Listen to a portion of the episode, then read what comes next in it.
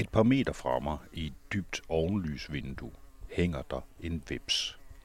Den kom til at flyve derop for to uger siden, og den har ikke kunne finde ud siden dengang. Den ser kun glasset over sig og himlen derude, og den bruger alle sine kræfter på at forsøge at flyve igennem glasset. Den forstår ikke, at den kun behøver at lade sig falde for at komme ud, for at komme videre. Jeg tror, den bliver derop, til den løber tør for kræfter. Når den endelig er så udmattet, så falder den måske ned i rummet igen, og med det er der muligheden for frihed. Men så er det nok for sent. Det er fredag. Jeg hedder Anders Kjærulf. Jeg går og tænker, og i dag er det en uge siden, jeg sidst gik ind i mit klædeskab i det her lille værelse, jeg har bygget om til kontor og studie, mens jeg holder afstand til mine medmennesker, som værs for sig, som det hedder. Og nu skal Danmark åbne i faser, siger de, de der bestemmer. Men af en eller anden grund, så har det stadigvæk bedst herinde.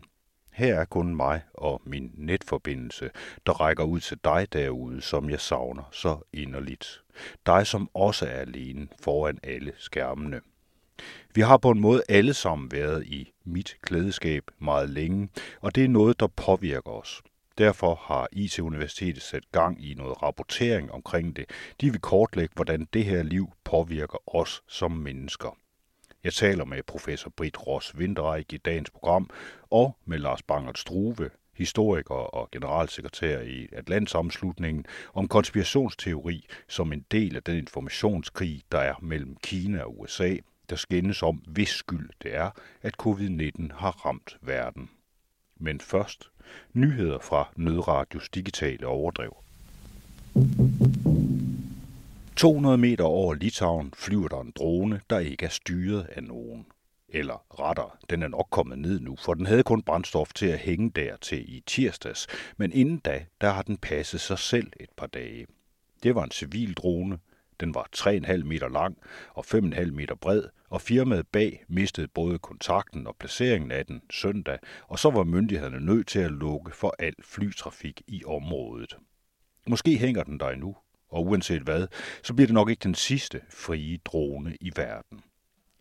Ifølge South China Morning Post, der er droner nemlig det, staterne bruger til angreb under covid-19, hvor det kan være risikabelt at bruge rigtige mennesker til noget som helst. De kunne jo blive smittet. USA's hangarskib Theodore Roosevelt er for eksempel lagt til kaj, fordi besætningen er smittet med covid-19. Så over Yemen, Afghanistan og mange andre steder, der hænger der nu masser af droner fra alle mulige nationer, og de klarer sig alt dræberiet derop fra, fjernstyret og endnu under kontrol. Men også det kommer til at ændre sig, skriver South China Morning Post. Fremtiden bliver selvmordsdroner, flyvende intelligente bomber, der selv kan vælge et mål med kunstig intelligens. Nødradio holder vejret og ser op mod himlen. Den franske forfatter Michel Elbeck har udtalt sig om covid-19. Han mener, modsat statsministeren her i landet, at verden ikke er ændret en tødel af den nye virus. Det er den samme verden, siger han. Den er bare blevet værre. Og så har han en bekymring. Han mener, at alt vores fjernarbejde, videokonferencer og vores hjemmekarantæner betyder, at teknologien skubber os endnu længere væk fra hinanden, atomiserer os og gør det sværere at opnå ægte kontakt med andre mennesker. Og nu til en snak om netop det, at vi pludselig sidder alene i vores hjem med vores maskiner. This is a test. This station is conducting a test of the emergency broadcasting system. This is only a test. I telefonen har jeg fat i Britt Ross Winterreich, som er professor på øh, ITU øh, og leder af det, der hedder Center for Digital Velfærd. Øh, og så har du også kraftigt involveret i et projekt, der hedder Hverdagens Digitalisering under coronakrisen. Øh, kan du fortælle lidt om, hvad, hvorfor har I lavet det projekt? Altså, det er jo relativt indlysende, at vi har en coronakrise, og derfor så er det interessant at finde ud af det her. Men lige præcis det her med digitalisering, det betyder rigtig meget i øjeblikket. Ja, altså, øh, da jeg så presse, pressemødet med Mette Frederiksen, hvor nedlukningen blev annonceret, så havde jeg sådan en, en gysende fornemmelse, som jeg faktisk sidst havde oplevet, da George Bush havde sagt, we'll we will smoke them out efter 9-11. det var lidt den samme følelse, selvom jeg synes også, at øh, hun gjorde det super godt, og jeg er også med i heppekoret. Men jeg havde den der følelse af, okay, nu er vi i krig mod en usynlig fjende, og staten øh, stiller sig frem og er stærk. Og, øh, og jeg synes bare, det var vildt spændende. Altså, på den der måde med sådan, okay, nu bliver der skrevet historie, men hvilken historie bliver skrevet, og er det noget, vi som vidensarbejdere kan hjælpe med at, påvirke? Øh, fordi jeg også samtidig havde den der følelse af, jamen, som forskere og undervisere, at vi jo meget tydeligt her ikke kritisk infrastruktur i sådan en sundhedskrise. Men kan vi bidrage alligevel, og, og hvordan kan vi bidrage? Så var det, ideen kom, øh, fordi Anders Munk fra Aalborg Universitet ringede, og vi havde en snak om det her. Og, og sådan, at nu skal alle jo løfte, men hvordan kan vi egentlig løfte? Jamen, det kan vi jo så kun ved at, at skabe noget viden. Og så blev vi enige om, at det, der ville være rigtig spændende at kigge på, det ville være sådan øh, digitaliseringsperspektivet. Øh, og, og det var så på den baggrund, at vi ligesom fik, fik øh, skrevet projektet frem. Hvis jeg må vende tilbage til din øh, George Bush-metafor der i sin tid, den der med, we will smoke them out, så sagde han jo også noget andet. Han sagde det der med, du er, you are either with us, or you are against us, tror jeg nok, det var, han sagde på det der tidspunkt. Ikke? Og herhjemme, der har Mette Frederiksen jo sagt det her, det, som jeg synes var det, som virkelig Øh, har bekymret mig, hvor hun sagde, at vi kan ikke rigtig regne med, at det, no, vi, det bliver ikke det samme igen nogensinde, tror jeg nok. Det er sådan cirka, hun har sagt det. Ja. Lad du også mærke til den? Ja, men den kom jo noget senere. Øh, og den, øh, den, altså ja, den er også interessant, fordi den taler jo ind i, øh, i det her med vores kropslige samvær og den måde, vi sådan, kulturelt omgås hinanden på. Altså, og det, det har jeg tænkt lidt over, hvordan er det lige, at, at det kan blive, øh, at man kan konstatere det med så stor sikkerhed politisk.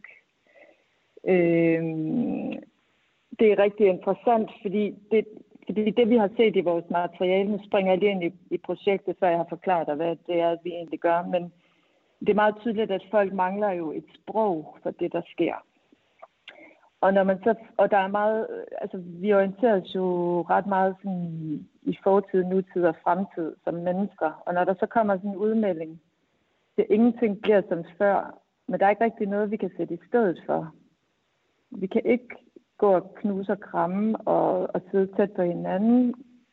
Det, hvis det bliver slået fast, uden at der sådan er et alternativ, og lidt det samme som det her med genåbning kommer i nogle faser, men hvilke faser, og hvem kommer, og altså alt det, der bliver selvfølgelig diskuteret rigtig meget lige nu. Hvad vil anden genåbningsfase indebære? Hvem er, hvem er med, og hvem får lov, og sådan nogle ting. Hele den usikkerhed øh, gør, at vi søger øh, et sprog, og det har vi ikke. Og det, øh, jeg tror, det er som, som rent menneskeligt øh, meget, meget svært for de fleste. Hvad ja, tænker du på? Det er svært at rumme. Jamen, jeg tænker bare på den her med, at det er ligesom netop, jeg tror, det er det samme, vi tænker på, altså den her med, at vi faktisk, at vi får at vide, at, at vi kan ikke regne med, at det bliver som før, fordi vi har det jo som mennesker sådan, at vi gerne, vi er blevet kastet ud i en undtagelsestilstand, nu vil vi gerne have, at det kommer tilbage til der, hvor vi, hvor vi var sidst, ikke? Og det får vi så at vide, det, det kan vi ikke. ikke? Og det, det, det synes jeg personligt, altså det, det berørte mig ret meget, dengang jeg hørte det, hvor jeg tænkte, hvad, hvad sagde hun lige der? Ikke? Øh, og så hvis man så skal øh, tale ind i jeres projekt... Men, men du tænker ikke også på sådan, jamen, øh, altså, det er jo heller ikke, der bliver jo ikke sagt noget der bliver både sagt noget, der er meget bestemt, men, der, men det er jo heller ikke et, et, et, et udsagn, der har nogen konsekvens, som de umiddelbart med. Det I så er i gang med nu, det er at indsamle, hvad skal man sige, sådan en slags øh, nogle vidnesbyrd omkring den her digitalisering, der, der finder sted her under det her. Den her digitalisering, der er ikke nogen tvivl om, at det går rigtig stærkt lige nu. Vi har via det, ja. det der hedder en, en stejl læringskurve, kan man sige. Altså vi er blevet kastet ind i, og nu skal vi, alt skal foregå online stort set.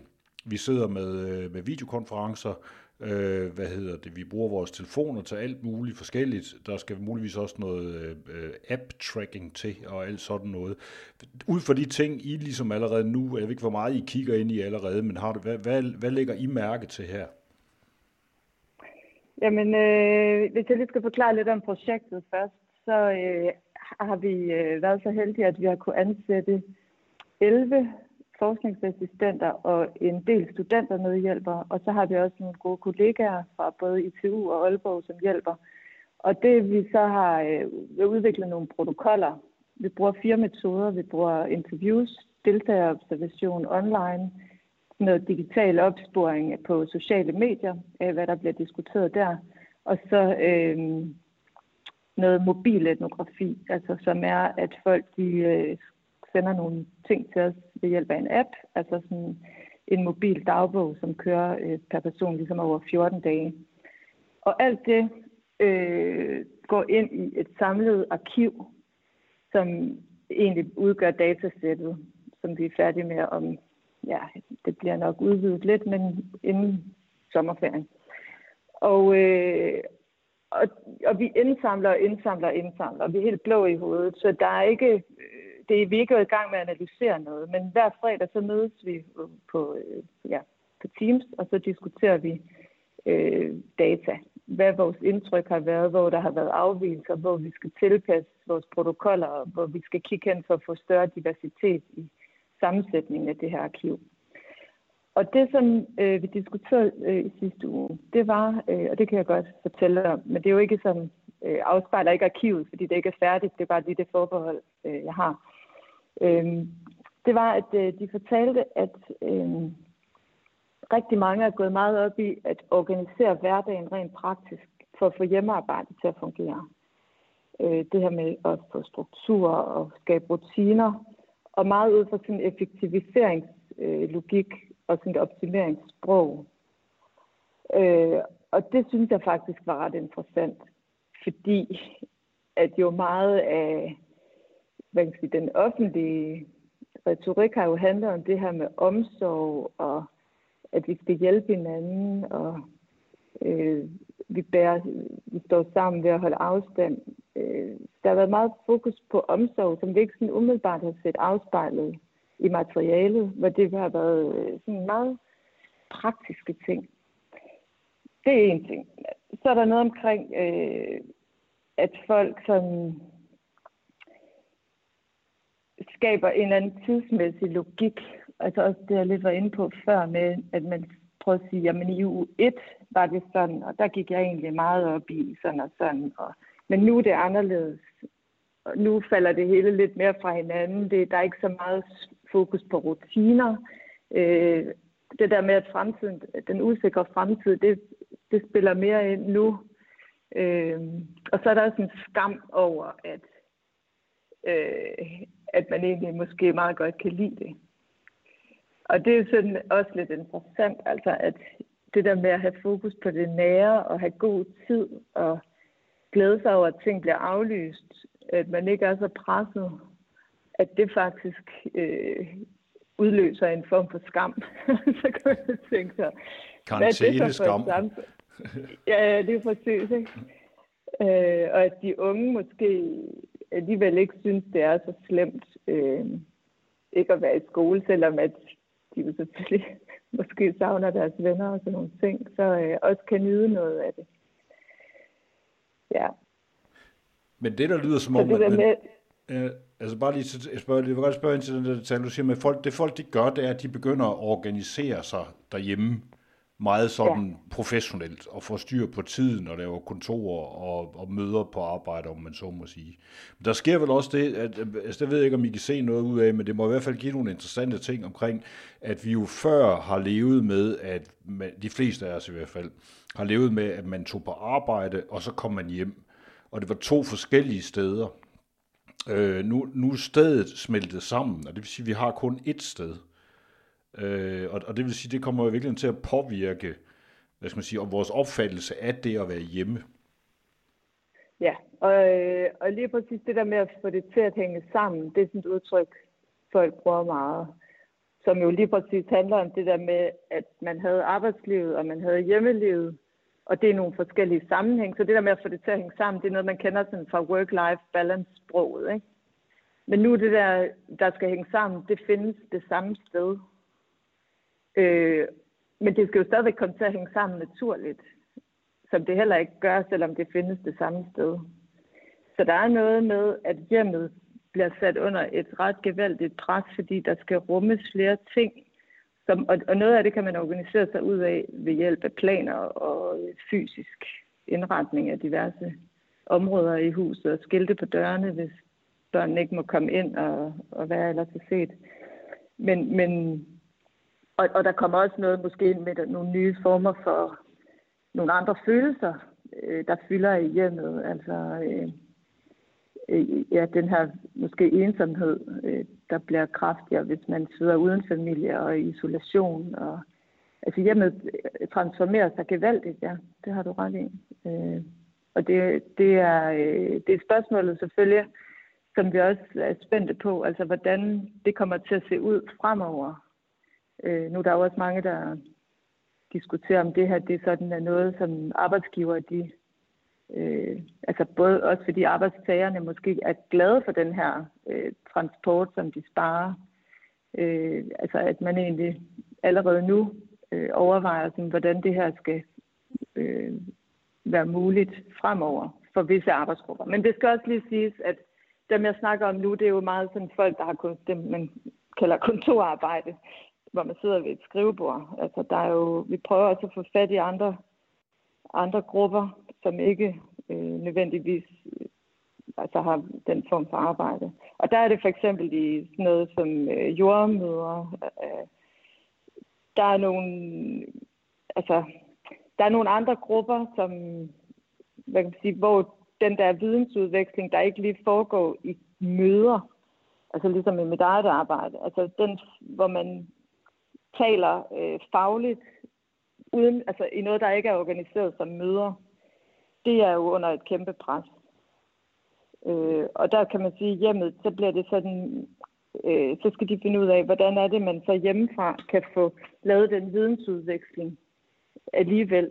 Øh, og det skal jo så foregå, uden at man sådan decideret er i et møde, hvis det giver mening.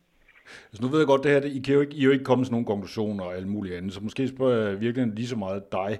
Men noget af det, jeg tænker på, det var, at kort før den her krise, der sad vi jo alle sammen og snakkede rigtig meget om overvågningskapitalisme og de her store tech-giganter, som fyldte for meget i vores liv, øh, og hvordan kunne vi få dem ud igen, og hvad kunne vi ellers gøre, og der har været diskussioner om, folk var for meget på nettet og sådan noget alt det er stort set stanset som et, øh, en lastvogn, der kører ind i, øh, i en betonmur. Øh, hvordan tror du, den diskussion, tror du nogensinde, den kommer op, eller tror du, den kommer op igen? Øh, hvad mener du med, den er stanset?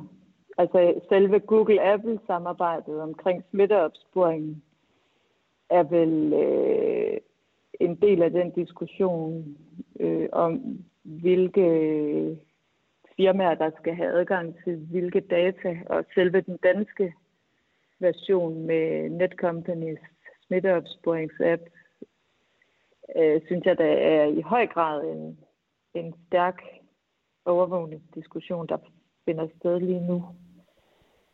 Måske kan man sige så, at øh, overvågningsdiskussionen er blevet øh, på det niveau blevet meget mere konkret og handler noget om nogle øh, stater, hvorvidt det er stater, der skal gøre det, eller hvorvidt det er, øh, hvad hedder det, nogle øh, store firmaer, der skal gøre det.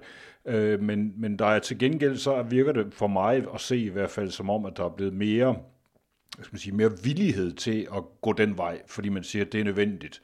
Eller vi er jo nødt til at bruge Facebook, fordi det er det, der virker eller vi er nødt til at bruge Zoom, fordi det er det, der virker, eller sådan noget, selvom vi godt ved, at der er nogle problemer af forskellige art.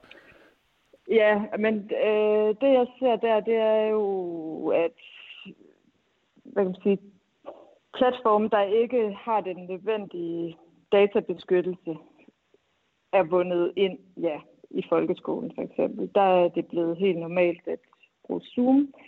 Øh, det, som jeg tror, det næste skridt i den diskussion, men det er jo under argumentet, at det er en undtagelsestilstand. Og så på den måde kan du sige, at der sker nogle ting, øh, hvor der er måske er en større villighed, eller en manglende eftertanke og refleksion i forhold til, hvilke øh, platform man vil bruge. Men jeg synes, det er lidt parallelt, fordi samtidig har kritikken jo også kørt sideløbende om, af Zoom for eksempel. Det, som der er lidt interessant, altså frem, du spørger, hvad sker der fremover? Altså, der er jo... Øh, det, der ikke bliver diskuteret så meget, det er, hvad er det, som man ser, når man øh, sidder og filmer ind i børns værelse, for eksempel. De sidder ind på deres værelse, resten af klassen kan se, hvordan du ligesom har indrettet dig, eller hvad for nogle ting, du har. Øh, så hele den der idé om, at børn skal have et privat sted, øh, det er der ikke noget, det er der ikke så meget snak om. Altså det synes jeg selv er ret problematisk. Noget af det, de også bliver bedt om, det er jo at filme rigtig meget i hjemmet. Altså lave en film om dit og datter dut. Men samtidig så ved vi også, at øh, tech-giganterne øh, faktisk har rigtig meget brug for de her data om, hvordan vi indretter os og hvordan vi så ud for 20 år siden. Og der er en helt ny dimension af det her med, øh, hvordan folk agerer øh, kropsligt, som de kan man sige, får adgang til via det her billedmateriale, og hvordan de har indrettet sig. Øh, så jeg tror, det bliver next level i den her diskussion, når øh, den her krise forhåbentlig øh, er slut, og vi ligesom kommer tilbage til, til hvad kan man sige, en almindelig form for kritik, som man jo ikke kan have, fordi alting er blevet suspenderet nu. Ja. Vi kommer tilbage til en virkelighed 2.0, eller sådan et eller andet. Ja, altså spørgsmålet er selvfølgelig bare, hvad der er sket i mellemtiden. Altså, men du mener selv, at der er kommet en større accept, øh, eller hvad, af at bruge det kan også være, det giver, det kan også være, at det giver mere øh, kritik, når det engang er, øh, er overstået netop, at det så pludselig begynder at gå op for folk og sige, at øh, nu jeg har været nødt til at bruge de her, og jeg hænger på de her ting, øh, og jeg har været nødt til at filme inde i mit eget hjem, og jeg er nødt til at have kameraerne åbent, så vil jeg godt nok også være sikker på, at de data ikke bliver misbrugt. Ikke? Altså fordi at man Præcis. får det så tæt ja. på. Det kan, det kan være men en mulig de, konsekvens. Men, de, men dataene er jo blevet lavet og leveret øh, nu her under krisen. Den anden ting er jo det her med ind i kroppen på folk. Altså hvis vi skal til at have taget vores temperatur, øh, som jo har vist sig, hvis der var en meget god øh, måde at smitteopspore på. Altså det er sådan lidt mellem to under. Vil man have en en app, der, der viser, hvem du har været i nærheden af, som efter mange kritikers mening jo ikke virker øh, efter hensigten, fordi du kan være i, inde i et rum i en lejlighed, og så sidder der en telefon på den anden side, og du har aldrig fysisk været i kontakt med det menneske, der har den telefon. Øh, og og øh, på den ene side, og på den anden side, øh, så er der også noget ret intervenerende i det der med, at, at staten skal hvad kan man sige, at man skal tvangs øh, mål, temperatur måles. Øh. Men det, det hele er det der med for the greater good. Altså, hvad vil man gå med til på, på, på almenvældets vegne? Øh. Og i, det her, i den her tid er den diskussion jo suspenderet. Fordi, det, fordi vi er i en nødsituation. Jeg har lige set i dag her, det er faktisk nyt, lige mens vi sidder og taler sammen her øh, en onsdag eftermiddag, at øh, Heathrow har nu tænkt sig at lave automatisk temperaturtjek af samtlige passagerer, som lander i deres lufthavn. Og det er, vel ikke, det er vel ikke sandsynligt, at det er noget, der forsvinder igen, når det først er blevet sat op? Nej, igen tilbage til 9-11. Altså, der måtte man ikke flyve med væsker lige pludselig. Det mener jeg stadigvæk ikke, man må. Altså, der, det, det er jo noget, der har hængt ved, kan man sige. Ja. Øh. det, det, det må, uanset det, hvor åndssvagt det er. jeg ved ikke, hvor mange, hvor stor risikoen er for, at folk vil sidde og blande en bombe. Altså hvis man kigger sådan rent globalt i væsker, som der er nedbrændt. Men det har vi jo alle sammen vendt os til, at det er meget normalt. Øh, på samme måde, ja, jeg tror også, det er svært at rulle de der ting tilbage, når de først er øh, sat i værk, eller det har det vist sig at være. Øh, med hensyn til temperaturen, så er spørgsmålet jo bare, hvad kan man ellers se? Altså, der er jo ingen øh, problemer, hvis det bare er den, den ene datatype, øh, der kan vise en ting, men de fleste øh, kilde, datakilder kan jo fortolkes på mange forskellige måder og sættes i kontakt med andre datakilder, og dermed vise noget noget helt fjerde. Så det er jo det spørgsmål, der i hvert fald for meget melder sig. Nødradio taler med Britt Ross Vinterreik, øh, som er professor på ITU og leder af Center for Digital Velfærd. Øh, vi har lige siddet og talt om et projekt, der handler om at indsamle data om, hvordan danskerne lever her under den her coronakrise og den digitalisering, der har fundet sted under det her i, i stor stil. Men der er et andet emne, som, som ligger dig på sinde, øh, som hedder feminisme og data.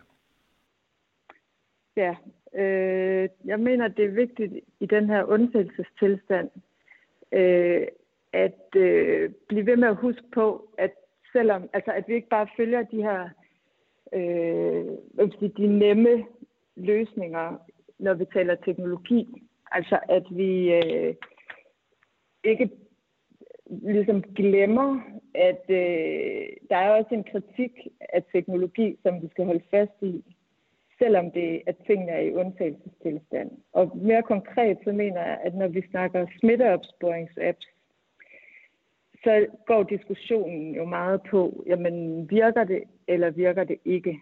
Så der er en stærk fortælling om, at de her apps, de kan opspore smitte, og at øh, man kan stole på de data, der bliver produceret, og man kan bruge dem til det fælles bedste. Så det er den ene lejr. Og så er der en anden lejr, som siger, øh, jamen teknologi virker aldrig efter hensigten. Der er alle mulige øh, politiske værdier, der bliver lagt ind over, og man kommer til at bruge det. Der bliver sådan en function creep, altså hvor man, når man først ser de her fantastiske datasæt, så får man vildt meget lyst til at bruge dem til noget andet, eller man lægger lige en ekstra funktionalitet på, uden øh, at have spurgt de folk, der skal bruge appen osv. Øhm, og den kritik øh, er der jo, er jo så den anden side af sagen. Men jeg synes, at der mangler, og det bliver sådan lidt forværret i en krisetilstand. Altså, vi, vi skal passe på, selvom det er krise, at vi ikke kommer væk fra netop mødet mellem de der to ting. Altså, det der er den der meget stærke fremtidstro og teknologien, der bringer os fremad og så videre. Og så på den anden side, øh, den der meget stærke kritik af, hvad teknologien overhovedet kan, og om vi kan øh, stole på den. Øh, og en datafeminisme, den vil jo være mere sådan, øh, have fokus på de konkrete sammenhænge, hvor data skal bruges i. Og sige sådan, jamen, hvis nu vi øh, forestiller os øh, det og det og det scenarie, øh, hvad kan vi så tage fra kritikken, og hvad kan vi tage fra dem, der rent faktisk øh, har rigtig, rigtig meget tillid til, at algoritmerne fungerer og gør det rigtige? Øh, så for mig så er der sådan, og, og, og hvem er det, der drager fordel? Og det er jo sådan meget den feministiske tanke, at lad os prøve at kigge på, hvem er det, der øh, får noget ud af det her, og hvem er det, der måske skal betale en pris for det? Hvem skal lave en masse usynligt arbejde for, at øh, vi kan få de her resultater, som appen den lover os, at vi kan få, osv.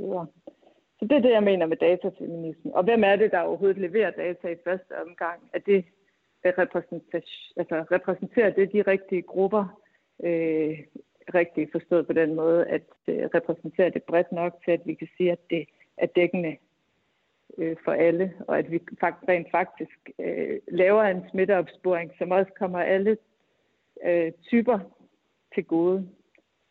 Fordi det viser sig også, at den her sygdom, den kommer meget forskelligt til udtryk øh, på forskellige mennesker. Så hvem, hvem er det ligesom, man modellerer efter, er jo også en typisk feministisk spørgsmål. Hvilke kroppe bliver repræsentanter for resten af befolkningen osv. Er det mening? Det gør det bestemt. Jeg synes, datafeminisme lyder som et godt begreb, øh, som er, er spændende at have med at gøre, og jeg tror, jeg vil da gerne erklære mig datafeminist i den sammenhæng, at øh, at jeg mener, det er ekstremt vigtigt, at vi netop får kigget på de der apps, som, vi, som man nu kommer ind i, og som vil repræsentere en klassisk, hvis vi skal blive feminisme-terminologien, en klassisk øh, patriarkalsk måde at se på tingene på, hvor man siger, at øh, hvad hedder det, der er en app, der fikser det her. Og lad være med at stille for mange spørgsmål, fordi selvfølgelig virker den.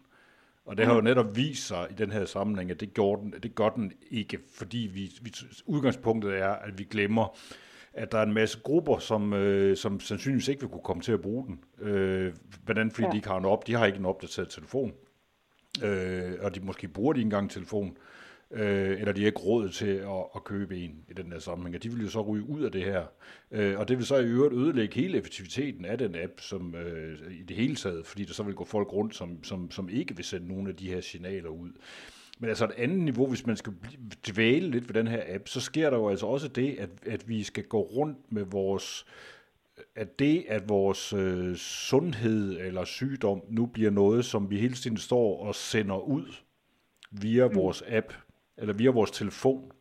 Altså vi simpelthen øh, broadcaster vores sundhedstilstand. Mm. Det er jo mm. også noget fuldstændig nyt. Altså det har, man har jo altid sagt før, at helbred var en privat sag. Ikke? Ja.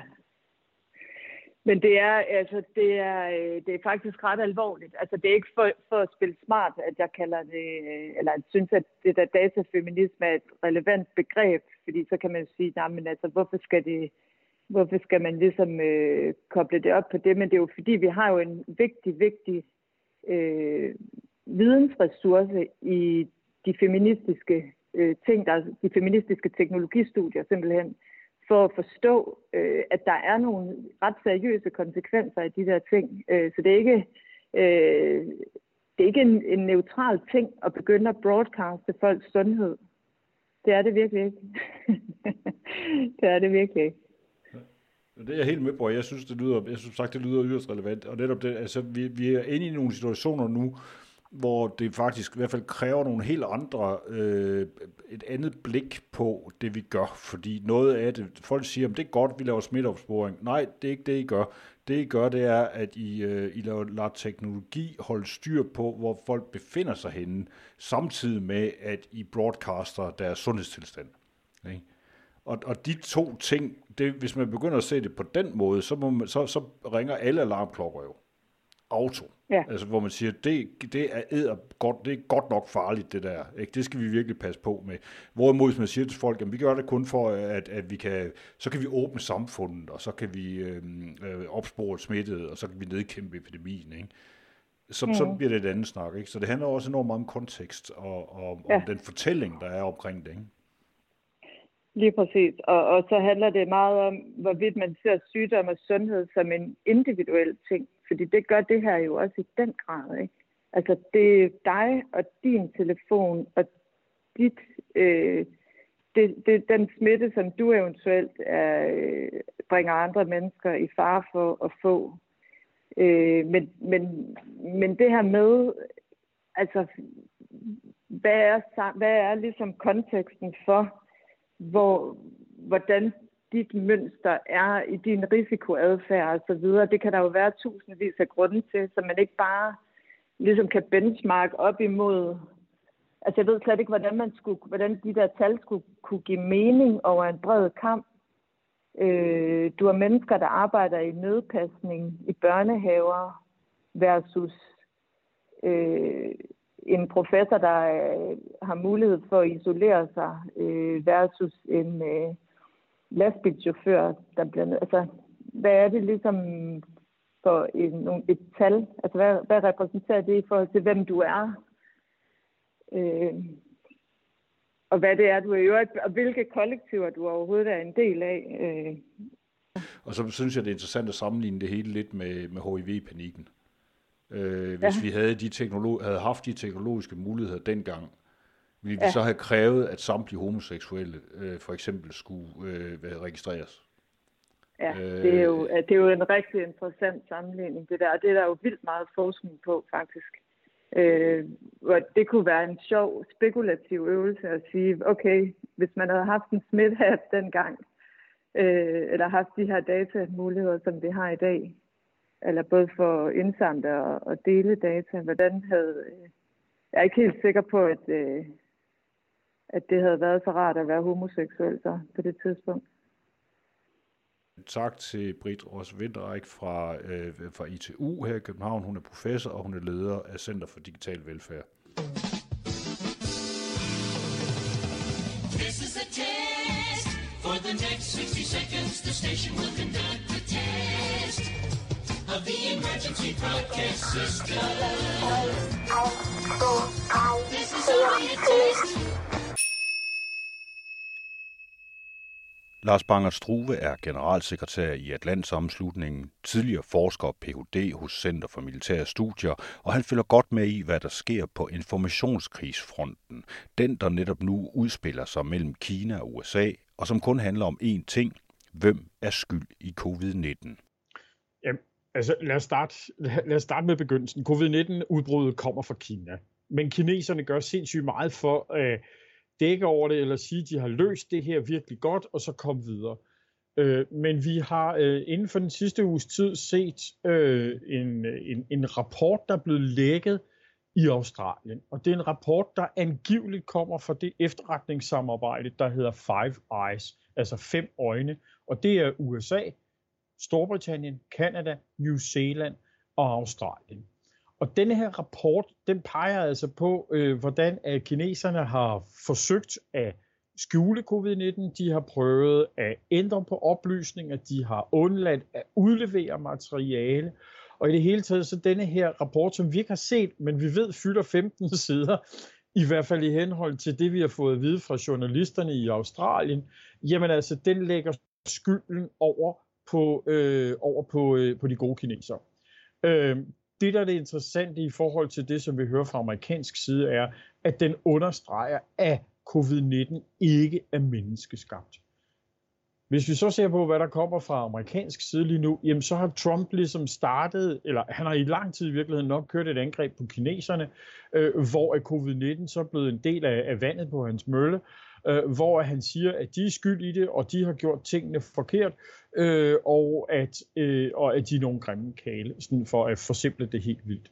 Så, så det er situationen, vi ser lige nu. Kineserne gør et forsøg på at lave misinformation på at manipulere os til at synes, at de er good guys, de sender masker til, til forskellige steder i verden, sådan, så vi kan hjælpe med den der øh, covid-19 men, men amerikanerne har startet en modangreb. Og det modangreb er interessant at se på, hvem er det egentlig, der står bag det? Fordi Trump han står selvfølgelig i forreste linje, sekunderet af hans udenrigsminister Pompeo, men vi har også i medier set for eksempel Frankrig angribe Kina. Vi har set en række forskellige stater, der ligesom gør et forsøg på at sige, hør det her, kære kineser, det er rigtig fint, de prøver at hjælpe os med nogle masker, men det er altså fra jer, at denne her plage kommer. Og det her med, at den kommer fra den her plage, bare for at tage den, øh, som er kommet ud i de her medier, den er så i øvrigt kraftigt blevet benægtet alle mulige steder. Der er også en masse, jeg har set en masse, der har været ude og skrive, at det her det er ren konspirationsteori, de har ikke noget på sig, det her med, at den skulle være lavet i Kina. Fordi det, det, det ligesom går ud på, og det som der har været en, især en artikel i, i en australsk avis, der øh, siger man jo, at den her virus, det er noget, som man har rodet med på et laboratorium, der ligger nede af Wuhan, Øh, det her laboratorium, det øh, blev blandt andet støttet af Australien, og så vidt, som jeg også har forstået det, USA, øh, og som lavede forskning i coronavirus, altså i forbindelse med SARS-epidemien før.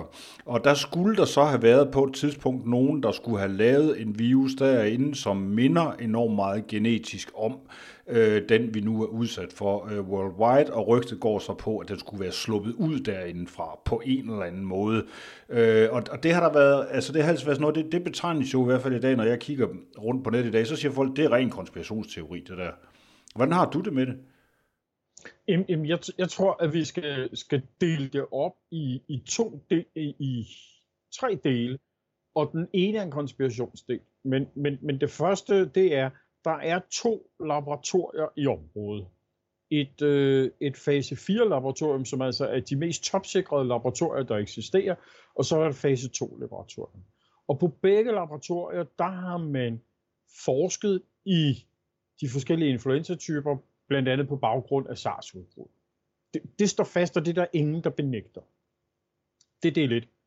Del 2 er, de her laboratorier har, fordi at de ligger tæt på udbrudsstederne, og fordi at kinesiske forskere er hamrende dygtige til det her, har de fået international støtte, så vidt jeg kan gennemskue fra USA, Frankrig, Australien som minimum. So far, so good. Det, der så går hen og bliver til konspirationen, og der, hvor det går hen og bliver til problematisk, det er, har de så selv lavet en virus? Og der er der rigtig mange, der ligesom siger, at den covid-19, vi er ramt af, den er i hvert fald ikke menneskeskabt. Så så meget står fast, covid-19, som vi er blevet angrebet af i Europa og i Kina, er ikke menneskeskabt. Det er der øh, gode forskningsmæssige belæg for at sige. Der hvor konspirationsteoretikerne måske kan have fat i et eller andet, som er sandt. Fordi en del konspirationer bygger jo faktisk på noget, der er rigtigt. Det er, har man i de her laboratorier prøvet at fabrikere nogle kunstige virer, eventuelt for at kunne forske videre i det i et begrænset øh, område, eller med, med, hvordan kan man påvirke det her? Det ved jeg basalt set ikke, og jeg tror, det er de færreste, der ved noget om det. Måske nogle af dem, der har været på de laboratorier, ved noget om det. Men, men rigtig meget af den forskning, der foregår, jamen der går man jo ind og manipulerer på forskellige vis. Om det så er gået galt derfra, det ved vi ikke. Jeg tror så, jeg skal måske koble en fjerde ting på det her. Det er, jamen fra de her forskningslaboratorier i hele verden, når der foregår forskning, så sker der menneskelige fejl, og så kan der slippe videre ud på forskellige vis. Vi ved det fra USA, hvor man i forbindelse med, med, med nogle af forskningen tilbage i nullerne, der havde man, så vidt jeg husker, et enkelt udbrud. Det kan jeg ikke lige huske her på stående fod, men, men der er et eller andet, der er en bagklokke, der, der ligesom er en alarmklokke, der ringer. Altså, hvis du har et laboratorium, så kan det selvfølgelig gå galt. Der er et eller andet, der kan gå ud. Typisk er det ikke, som vi ser det i dårlige actionfilm, men at der altså ligesom er et eller andet, der slipper ud på en eller anden måde. Så altså, for, vi ved, at virusen kommer fra Kina. Vi ved, der er blevet forsket i den i Kina. Vi ved, at den forskning har fået støtte i Kina. Vi ved, at det ikke er menneskeskabt, det vi er ramt af. Men spørgsmålet er, har man lavet noget selv i laboratoriet, og kan der være et eller andet, der er sluppet ud? Og det er de to sidste ting, der ligesom er der, hvor vi er på meget usikker grund, men hvor amerikanerne blandt andet slår kineserne meget stærkt i hovedet og siger, jamen det er jer, der har lavet det her, I har, I har manipuleret det, det er i hvert fald det, som Pompeo var ude at sige. Og Trump han er jo helt oppe i det der øh, gear, som han ikke har været oppe i siden, at han skulle i gang med at bygge muren ind til Mexico. Han siger, at det er kineserne, der skal betale for alt det her. Det har han allerede, det har han været ude at sige sådan nogle ting der her igen. Det her spil, der finder sted, hvad, hvad sker der rent magtpolitisk i øjeblikket, altså imellem de her to lande? Altså fordi der er også en masse våben derude, som rasler, og der er en masse skibe, der ligger og sejler rundt, øh, og nogle hangarskibe, som ganske vist har været indis, et af dem har i hvert fald været indisponibel, siden vi talte sammen sidst, men jeg ved, der er nogle nye nu, nu jeg tror, USS Nimitz er kommet på banen igen blandt andet, der, altså, der hele tiden er det her antal derude. Men magtbalancen her i øjeblikket, hvordan ser den ud? Vi er inde i et, øh, i et ret vildt stormagtspolitisk spil. Øh, og det har vi faktisk været i flere år, og Trump lagde allerede op til det under hans valgkamp, og det har de fleste nok overset. Men en af de meget vigtige komponenter i Trumps valgkamp, det var at slå på kineserne. Og slå her på en, en meget gammel amerikansk øh, frygt i virkeligheden for kineserne, som er dybt racistisk og, og, og kulturelt betinget, men som vi alle sammen kan genkende, hvis vi, hvis vi øh, levede i 70'erne og 80'erne så øh, tegnefilm i fjernsynet, så var der nogle, nogle onde kinesere, nogle i de der tegnefilm, eller Jens Lyn for eksempel. Altså de der 1950'er Flash Gordon, der, der er der jo nogen, der ligner nogle onde kinesere. Men så der har Trump talt om noget.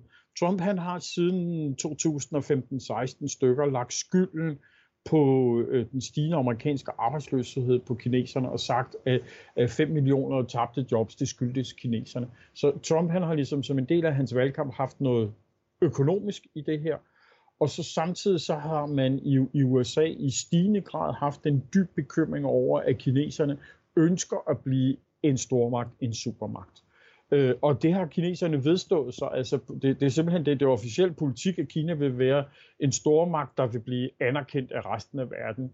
Xi Jinping lancerede det øh, mest dramatisk på øh, den 19. partikongres, øh, hvor han altså sagde, at i 2049, der skal Kina være en stor magt, og så kan man diskutere lidt, siger han en stor magt, eller siger han stor magtøn. Øh, men, men i hvert fald, at, at kineserne har lanceret, at de vil ikke acceptere USA som verdens førende magt. På samme vis som vi så Putin gøre det i 2007 på München-konferencen, hvor han også lancerede det. Så vi har altså et stormagtspolitisk spil, der er ret vildt lige for tiden, og hvor at man både opererer på de økonomiske baner, øh, med, med handelssanktioner og øh, øh, diskussioner om handelsblokade, og man gør det sådan mere øh, militært fysisk ved, at man har militær til stede. Øh, nogle af høgene i Kina har diskuteret, om det var nu, at man skulle gen, øh, generobre Taiwan. Taiwan blev en, en, øh, Øh, i 1949, da det kommunistiske parti overtog styret i, i Kina, så, så flygtede jo de øh, Kuomintang, øh, hvad hedder det, de, de nationalkonservative, de flygtede til Taiwan, og siden da har Kina ikke anerkendt Taiwan som andet end en, end en midlertidig øh, del af Kina, som man ikke lige har kontrol over. Øh, så, så, så Høge i Kina har lige nu brugt tiden til at sige, jamen nu er det altså på tide, at vi generober Taiwan, og andre har sagt, at ah, lige roligt, det her det er lidt for farligt. Øh, Øh, vi ser samtidig også øh, unge kinesiske diplomater, som bliver kaldt for ulvekrigerne, som altså øh, siden Xi Jinping i sidste år lancerede, nu skulle man altså gå hårdt til makronerne diplomatisk, så har de virkelig, øh, så, så er de virkelig gået ud og har markeret sig meget, meget aggressivt. Og de har taget navn, de her diplomater, efter en øh, to actionfilm i Kina. Jeg har desværre ikke set den. De skulle vist være ret, øh, ret vilde, øh, som, som altså hedder øh, øh, Ulvekrigerne.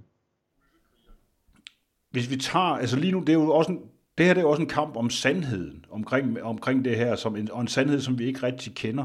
Tror du, vi, øh, tror du overhovedet, altså er der nogle ting i gang med at prøve at finde ud af, hvad der er op og ned på alt det? Jeg, jeg er ret sikker på, at rigtig mange, øh, øh, særlige efterretningstjenester, arbejder på at få blotlagt, hvad der egentlig skete i Kina, og hvornår er det sket. Og vi kan jo også se, at man forskningsmæssigt, altså inden for, inden for det medicinske område, prøver at finde ud af, hvornår er det her udbrud egentlig sket. Og, og, og vi kan jo nu få, vi får nu resultater, der viser, at der var europæiske patienter smittet tilbage i december måned.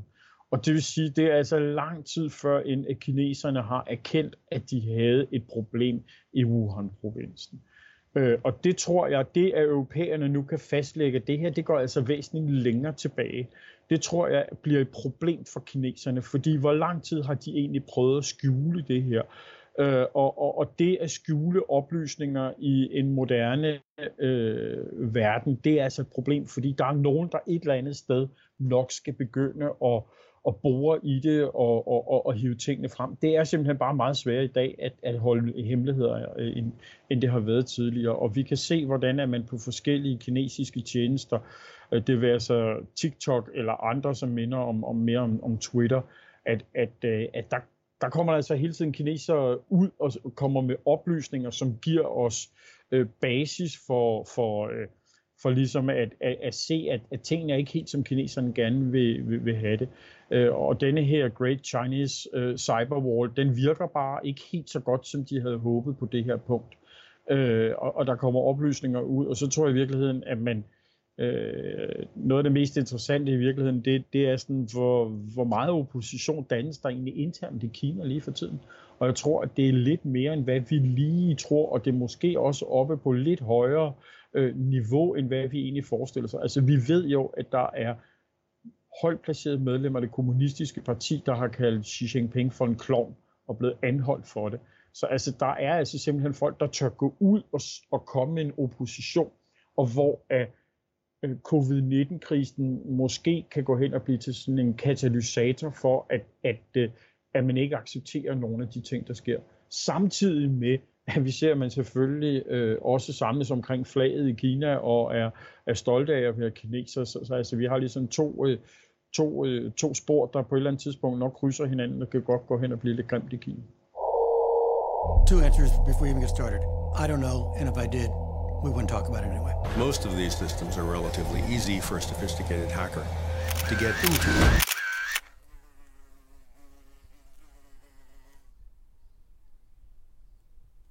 Det var, hvad de kunne blive til i Nødradio Kjævels karantæne i dag. Jeg søger stadigvæk en ny sponsor. Du får absolut nul indflydelse, men til gengæld så bliver du nævnt med stor taknemmelighed flere gange her i programmet, og hvis du har en smart jingle, der lyder godt, så vil jeg også gerne spille den. Ring eller mail mig, og lad os lave nogle forretninger. Hvis du har en historie eller et godt tip, så skriv til mig. Der står en mail under podcasten. Du må også meget gerne optage en kommentar på din snart overvågede mobiltelefon og sende den til mig, for eksempel via WeTransfer eller OnionShare eller Signal. Jeg svarer på 42 44 06 34. Jeg vender tilbage med mere nyt om en uges tid samme sted og tid, og til da, der sender jeg alle sammen store knus, kram og kys, for jeg savner jer, alle mine smukke medmennesker, som jeg stadigvæk skal holde to meters afstand til fremover.